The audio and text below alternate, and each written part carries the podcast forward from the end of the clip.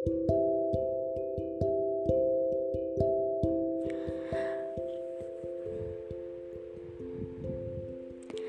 ัสดีค่ะท่านผู้ฟัง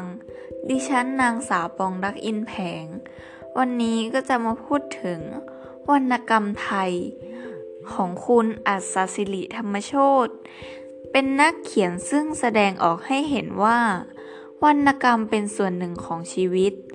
ไม่ใช่เพียงสิ่งที่อ่านเล่นในยามว่างเท่านั้น วรรณกรรมเป็นส่วนหนึ่งของเหตุการณ์ทางการเมือง ประวัติศาสตร์และสังคม งานของคุณอัศสิริ จึงม่ใช่งานที่อ่านเสร็จ อาจวางลงตรงไหนก็ได้ แล้วนอนฝันหวาน แต่เป็นงานที่ก่อให้เกิดความคิด ความรู้สึกใหม่ ความเด็ดเดี่ยวและความหวั่นไหว ความจริงและความจอมปลอม ความเงียบและความเรียกหาคำถามและความหวังเหล่านี้ เหมือนประกายไฟระยิบระยับอยู่ในเรื่องสั้นของเขา ท่ามกลางอาณาจักรวรรณกรรมบ้านเรา ที่ถูกวางยาและเงียบเหงามาช้านาน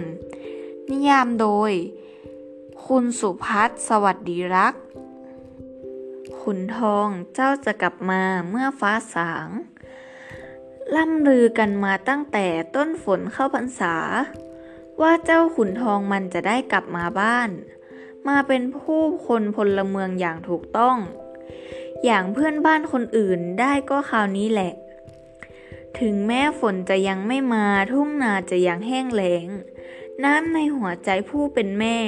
อันเคยเหือดแห้งก็กลับชุ่มฉ่ำขึ้นมาอย่างประหลาดล้นเหลือ แม่กระวีกระวาดตระเตรียมตัวรอรับ การกลับมาของเจ้าขุนทอง เจ้าขุนทองมันสะพายย่ามหย่อม ทิ้งเรือนหายลับไป ตั้งแต่กลางฤดูฝนปีที่แล้ว โดยไม่ล่ำลาอะไร และไม่บอกกล่าวใคร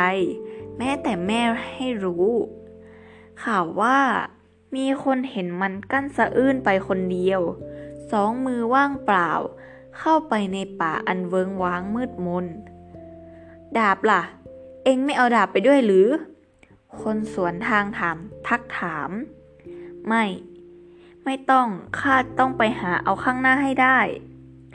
เจ้าขุนทองมันว่าอย่างนั้น ก่อนจะสะบัดหน้าแล้วเดินหายเข้าไปในป่า แม่ลงเรือพาย ทวนกระแสน้ำในลำคลองที่ไหลละเลื่อยอ่อนลา ด้วยน้ำน้อยฝนแรงนั้นไปอย่างช้าๆ เมื่อฟ้าสาง ตรงข้ามกับหัวใจที่ร้อนรนรีบเร่งร่วงไปแล้วข้างหน้า คือศาลากลางเมือง ที่เขาจัดไว้รอรับให้เจ้าขุนทองมันกลับมา ยายจะไม่ดีใจ ยายจะไม่อยากเห็นหน้า ก็มันร่วมปีแล้วละนี่ ที่มันได้จากบ้านไป แม่วาดภาพลูกชายในห้วงความคิดคำหนึ่ง พังหันหน้าบอกบ่าวให้เร่งฝีพายเร็วๆ ถ้าเจ้าขุนท้องไม่กลับมาละแม่เท่า บ่าวฝีพายเอ่ยถาม กลับสิมันต้องกลับ มันต้องคิดถึงแม่ข้ารู้ใจ แม่ยืนยันถ้อยคำกับบ่าวในบ้านอย่างแข็งขัน แต่สีหน้าปรีตีผันเปลี่ยนแปลเป็นสลดซีดอย่าง สังเกตเห็นได้ชัด เจ้าขุนถ้าเจ้าขุนทองไม่กลับมาคำนี้สะดุดในหัวใจนักแล้ว ยิ่งนึกถึงตอนที่เจ้าขุนทองมันร้องไห้ ในวันเกิดเหตุใหญ่ แล้วแม่ยิ่งใจหายนัก ยังจะได้ว่าก่อนมันจะหายหน้าไป มันนอนร้องไห้ลำพันอยู่ในเรือนจนดึกดื่น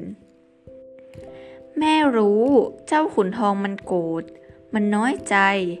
แต่น้อยใจใครโกรธใครจนป่านนี้แม่ไม่รู้ อดนึกย้อนสะท้อนใจสงสัยไป ถึงถามความโกรธความน้อยใจ ของเจ้าขุนทองมันไม่ได้ว่าทำไมหนอ มันถึงได้มากมายถึงกับ